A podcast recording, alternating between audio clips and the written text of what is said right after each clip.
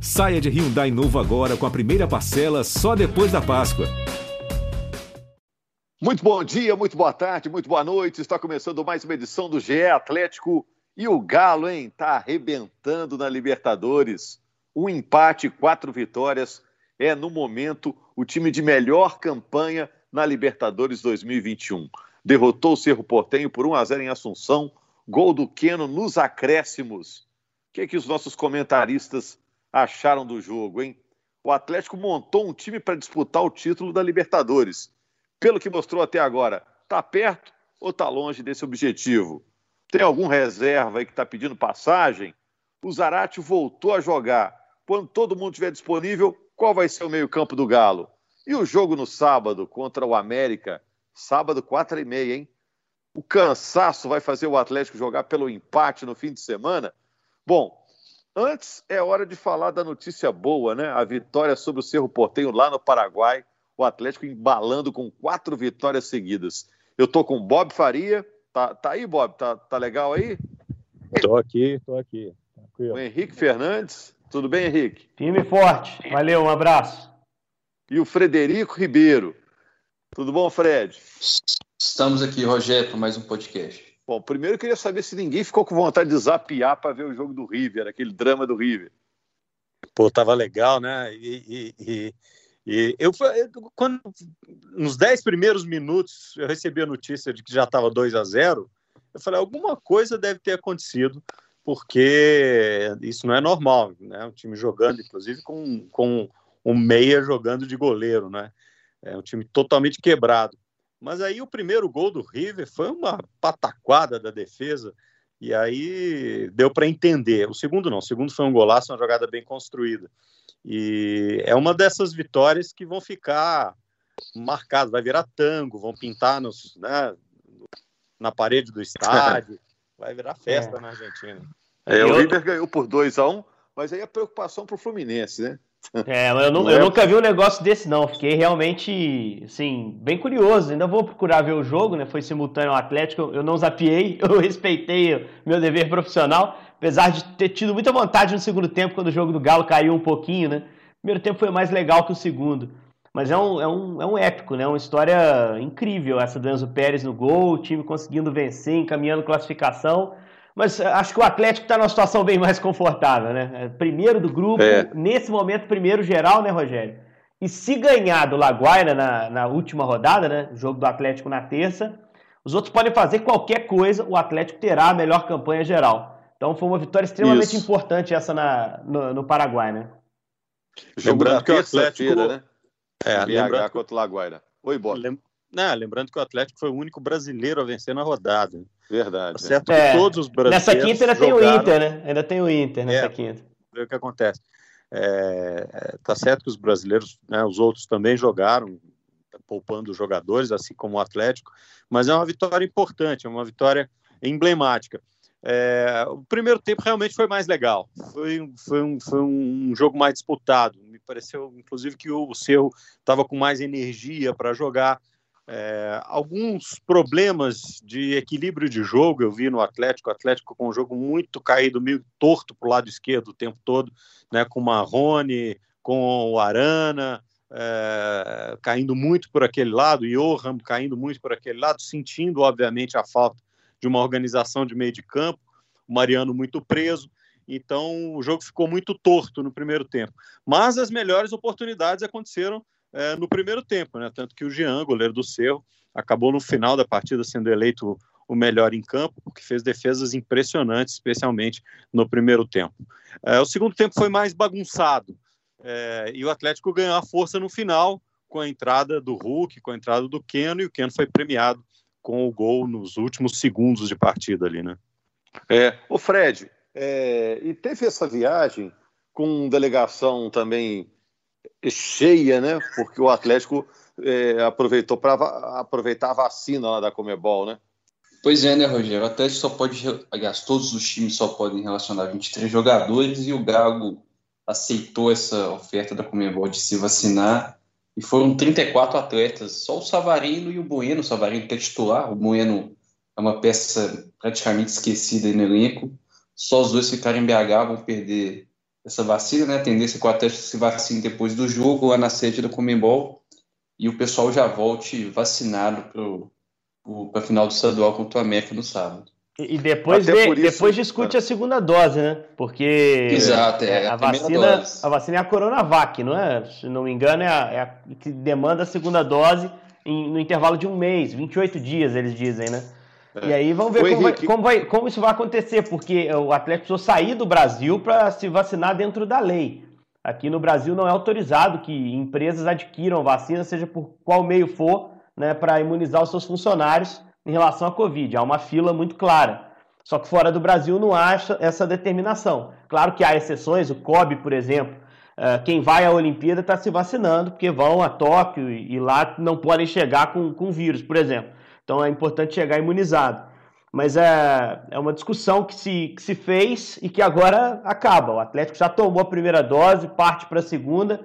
E tem um lado positivo, né, Rogério? Se a gente só vai conseguir o equilíbrio em relação à Covid quando a gente tiver um percentual muito alto da população vacinada, temos mais alguns brasileiros, residentes do Brasil vacinados, graças a essa iniciativa da Conmebol, que é sempre bom a gente frisar. Essa vacinação do Atlético é totalmente dentro da lei. A vacinação não foi feita no Brasil, portanto, ele é totalmente dentro da lei. Agora, Henrique, é, você concorda com o Bob em relação ao jogo? É que o Atlético foi bem no primeiro tempo e não tão bem no segundo, ou seja, ele foi bem na primeira dose e na segunda... É.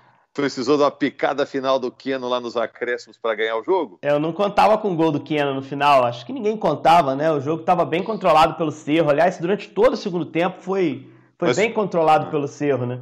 É, o primeiro não, mas tempo... controlado assim, administrado, né? Porque o é... Galo jogou melhor. Não, acho que no primeiro tempo, sim, claramente melhor, e por isso o Jean foi eleito o melhor, o melhor da partida. No segundo tempo eu não achei o Atlético melhor que o Cerro, não. Achei o jogo equilibrado, com o Cerro tendo mais a bola, o número de finalizações da segunda etapa se equivale. Chance mais perigosa até o gol do Keno foi aquela bola que o Dodô cruzou uh, e, e o defensor do Cerro, se não me engano, o Arzamendi. O Arzamendi. Arzamendi. É, o lateral fechava no segundo pau, quase fez contra, mais uma intervenção boa do Jean. Não achei que as mexidas do, do Cuca fizeram tanto efeito, achei um absurdo o Vargas jogar noventa minutos, foi o pior homem em campo. Mas assim, de toda forma, é, é, o gol saiu. E, e saiu dos pés de quem mais precisava, se a gente for analisar o contexto de cada jogador do Atlético. Isso. E o Keno não precisava de um gol, pura e simplesmente. Já fez gol na temporada, fez um gol em Poços de Caldas contra a Caldense, por exemplo. Mas ele precisava de um gol como esse. Um gol que representasse um primeiro lugar, um gol nos minutos finais, um gol com a pitada de sorte, um gol para mudar a fase dele, né? Uh, foi um gol extremamente importante para o contexto do Atlético e para o contexto do Keno, né? E tomara que ele transforme isso numa nova fase para voltar a ser o jogador que foi em dois mil e vinte. É, uma coisa ficou clara, assim, é, o desenho do time titular tem um comportamento completamente diferente de quando entra o time reserva, né? O desenho do time com o Nath no meio de campo, com o Savarino do lado direito, o Keno pelo lado esquerdo, é, o Hulk jogando por dentro, os dois volantes dando... Uh, o suporte ali, a dupla de defesa titular, né? Isso cria uma dinâmica de jogo que está muito mais organizada, que está muito mais avançada do que com o elenco mexido. Então o Atlético teve dificuldades hoje, é, jogou muito, de maneira muito mais intuitiva do que normalmente jogaria com o time titular, na minha opinião. É, mas o Cuca falou na entrevista coletiva após o jogo que vai precisar do elenco todo, né, Fred? Porque ele citou, a gente vai ter meia dúzia de jogadores convocados, então tem que botar todo mundo para jogar. Uma hora vai precisar é, de quem está no banco. E não vai demorar, né, Fred? É, pois é, né, Rogério? A gente tem Copa América, eliminatórias, o Atlético costuma ter jogadores convocados, né? O Guilherme Mariano já foi convocado para a Seleção Olímpica, vai desfalcar o Atlético na, na Copa do Brasil. E acho que o Cuca rodou bem o elenco aí nesses jogos. Eu gostaria até de destacar o Marrone, né, que estava esquecido, não foi nem relacionado no jogo contra o América de Cali. Acho que entre os três jogadores lá da frente, ele, Sacha e Vargas, foi quem melhor aproveitou essa chance e ele está correndo atrás agora. Acho que ele já pulou alguns degraus nessa disputa pelo ataque. É, dessa turma da reserva, Henrique, acho que já mostrou ele que confia no, no Dodô, que confia no Mariano, né? Se é que o Mariano é reserva ainda, né? É, o Cuca tem uma relação com o Dodô de um pouquinho mais de proximidade, porque os dois trabalharam muito bem juntos no Santos em dois mil e dezoito, né? Antes do Dodô ir para o Cruzeiro, o... ele tinha feito uma temporada muito boa no Santos, sob o comando do Cuca. Então o Cuca já conhecia o jogador, uh... naturalmente tendo ele no elenco, vai utilizar, e, e, e o Arana é um, é um jogador selecionável, um dos caras que vão estar servindo a seleção, nesse primeiro momento olímpica, mas para mim tem bola para jogar até na principal. Então o Dodô está ganhando esse espaço é, muito pelo conhecimento prévio que tem em relação ao treinador. O Fred citou o Marrone, eu acho que é muito justo citar, o Marrone era o jogador mais perigoso do ataque do Atlético até sair, né? Até por isso eu questionei a mexida do Cuca, o Marrone ter sido sacado e o Vargas, que estava pior que ele, ter permanecido em campo, porque eu acho que o Marrone é um cara que está tentando, quando joga, dar algum tipo de recado. Me parece o jogador mais interessado em recuperar esse espaço. Ele estava perigoso, com boas arrancadas, bons dribles, o pessoal do, do Cerro já estava perdendo a paciência com ele, já estava intimidando. Tem um lance que ele dá um chapéu no lateral do...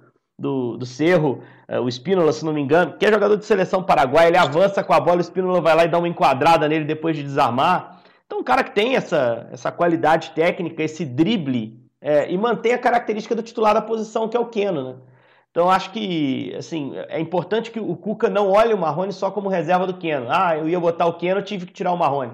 De repente ele muda ali a configuração de ataque para manter ele em campo, mas é um cara que tá pedindo cada vez mais espaço. Quem não pôde aproveitar essa deixa, essa chance, né, Rogério? Foi o Tardelli. Mais uma lesão, dores lombares, fora de um jogo que o Tardelli jogaria mais do que os, os poucos minutos que ele tem jogado no final de cada jogo, né? É, mas já foi usado em Libertadores. Na minha opinião, mostra que o Cuca tá é, contando com ele. É, inclusive, Agora, é na, na embora, coletiva... Embora ele tenha ficado... Ele tenha ficado muito aborrecido com a pergunta. É, isso tá agora. Eu, eu concordo com ele por ter ficado aborrecido. Acho, entendo quem fez a pergunta, mas também entendo a irritação dele. Né, de dizer assim, pô, o jogo acabou agora.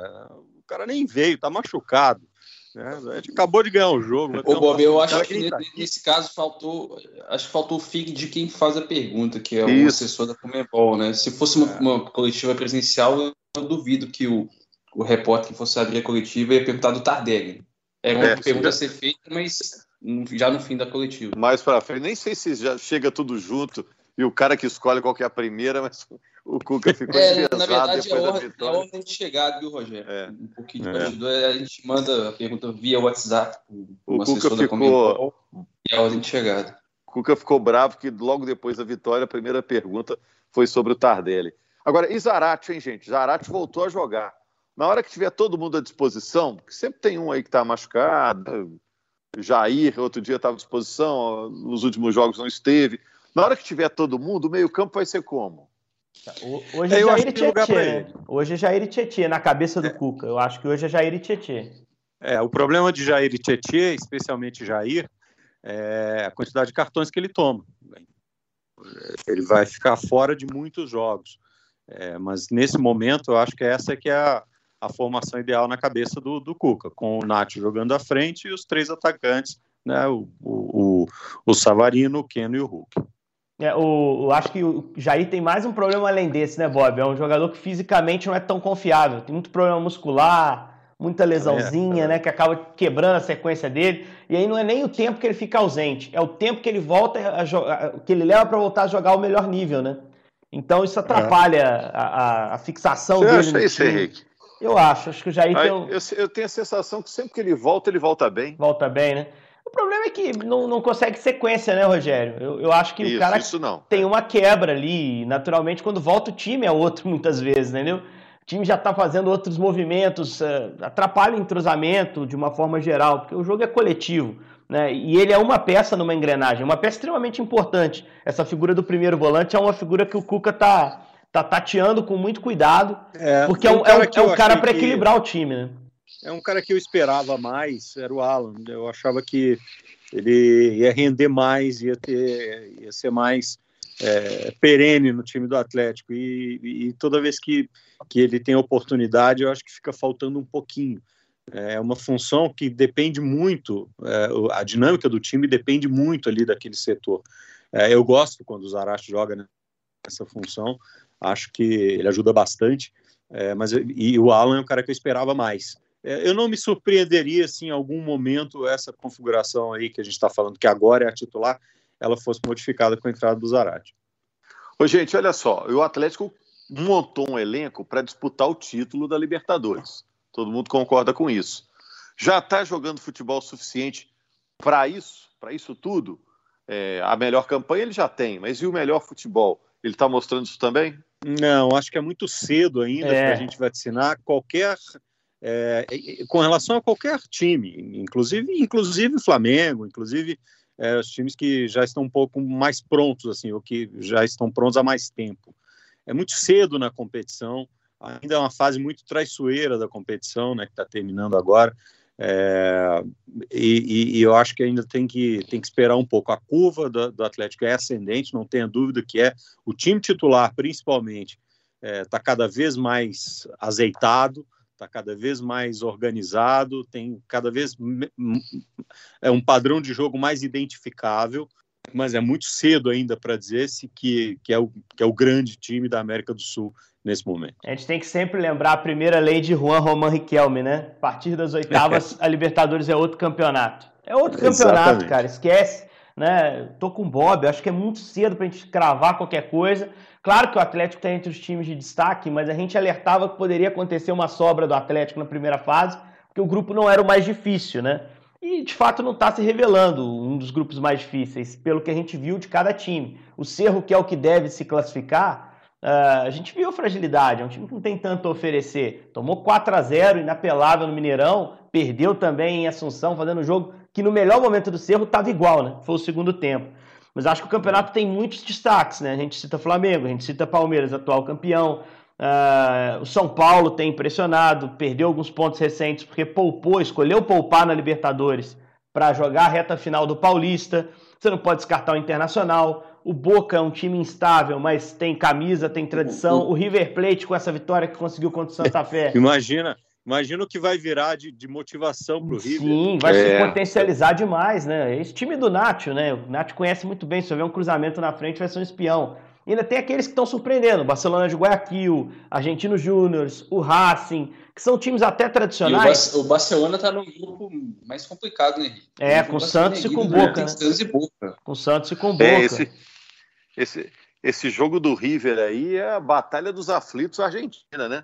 O time entra com a conta do chá, com um jogador de meio campo no gol, é, e mesmo esses, assim consegue vencer. Esses times vão crescendo, né? Agora, pro Atlético... É, muita tem, camisa, né? É, tem o conforto de, de jogar uma última rodada praticamente cumprindo tabela, o último objetivo é, o, é esse primeiro lugar geral, que tanto faz ser primeiro ou segundo, né? Porque afinal é, é em sede fixa, esse ano vai ser em Montevidéu, estádio centenário. Então, assim, é, o Galo já tem uma situação muito confortável para o jogo contra o La Guaira.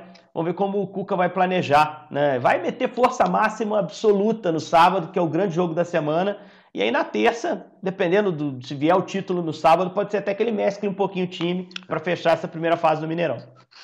Bom, vamos fechar aqui também o podcast com uma pergunta sobre a decisão, né? A Globo mostra esse jogo no sábado, quatro e meia, é sábado, hein, gente? Não é do domingo, não, hein? Sábado, porque na terça o Atlético joga contra o La Guaira pela Libertadores, então precisa do tempo aí necessário para aquele descanso, né? E eu pergunto, para a decisão, é, o cansaço, o Atlético vai para um lado, vai para o outro, uma hora está no Brasil, uma hora está no exterior. O cansaço vai fazer o Atlético jogar pelo empate, que é o resultado que já dá a taça? Não, não acredito nisso, não. Acho até... É, que o cansaço e fez o Atlético ser um pouco mais prudente, não só na escalação, mas na performance no primeiro jogo. É, aquela ideia do Cuca de botar o Hever de volante, de botar o Arana ali pelo lado esquerdo e depois dizer que não mudou nada, isso aí não foi assim. O time não, não rendeu e não funcionou, mas claramente tinha uma proposta um pouco mais, é, um pouco mais lenta. Acho que para o segundo jogo, não. É, acho que é o jogo que, vai, é, que vale o título, mesmo tendo a vantagem. É, acredito que o Atlético vai entregar tudo que tiver que entregar e aí o que sobrar vai jogar na Libertadores no meio da semana. Entendeu? Então, não acho que o Atlético vai jogar por empate nessa final, não. Esse, esse, o Fred. Quando se joga com uma vantagem assim, só rapidinho, o Rogério, os treinadores costumam dizer o seguinte, não... Se aos trinta minutos do segundo tempo a gente estiver empatando em zero a zero, a gente pode pensar ah, em manter o um empate. Aí, Mas aí é, entrar pensando nisso, né, Bob? Não dá. A gente tem que jogar o jogo, né? Até porque o adversário vai estar tá lá. E aí vai, o jogo vai se, vai se mostrar, vai se desenhar. Não, e, tem, tem, e tem uma premissa básica na competição. Se você entra pensando de maneira diferente do, do, do ímpeto de vitória, você está muito mais longe da vitória e muito mais perto da derrota. Então, qualquer treinador entende que esse negócio de entrar já, já pensando em empatar o jogo é um passo enorme para a derrota. Mas eu não espero jogo aberto, não. Eu acho que vai ser jogo travadão, né? Não tem essa, ah, o América precisa ganhar, então ele vai entrar e ir para cima do Atlético. Não, não vejo assim, não é do feitio do Lisca.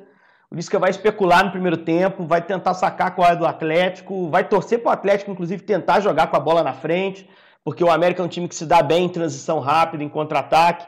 Só que o Galo também sabe disso, né? O Galo sabe que não pode sair para oferecer esse espaço de transição rápida, de contra-ataque, que o time do Lisca tanto gosta, que fez tantas vítimas no ano passado, né? Era um time que jogava muito assim, e, e que assim foi avançando contra equipes mais fortes. Mas eu acho que no segundo tempo, sim. Se o jogo for permanecendo lá, aquele empate zero a zero, segundo tempo pode ser que o América se lance, tem obrigação, uh, o Atlético entra em campo campeão. Mas tem que jogar o jogo, não dá para jogar pensando em vantagem, não. Uh, tem que jogar o jogo. É importante também pensar em satisfazer o torcedor, né? Em, em jogar um bom futebol, claro. Poxa, trazer um bom espetáculo, tentar ser campeão ganhando. Claro que ninguém vai deixar de dar a volta olímpica e festejar se for campeão empatando, né? Mas é, é, é sempre melhor jogar é, para o objetivo final do jogo, que é oferecer entretenimento, oferecer espetáculo. Para fechar, Fred, vamos esperar uma grande decisão, né? E no podcast de segunda-feira a gente vai repercutir o resultado. Fred, qual que é a agenda, então, do Atlético até o apito inicial no sábado da finalíssima do Campeonato Mineiro? Olá, Rogério. O Atlético descansa agora, a gente está gravando logo depois do jogo, né, de, de quarta-feira. Faz um treino ainda no Paraguai na quinta e volta no período da tarde para Belo Horizonte.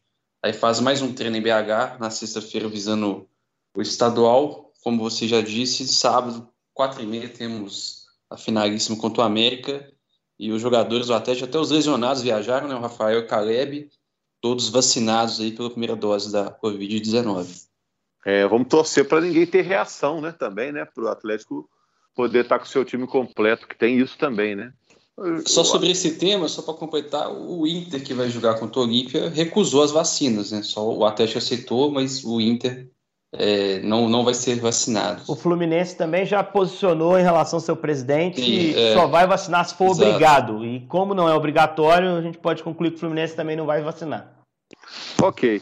Vamos esperar então a decisão, né? Vamos ver quem leva melhor nessa, o Atlético ou o América. As duas melhores campanhas na primeira fase do Campeonato Mineiro.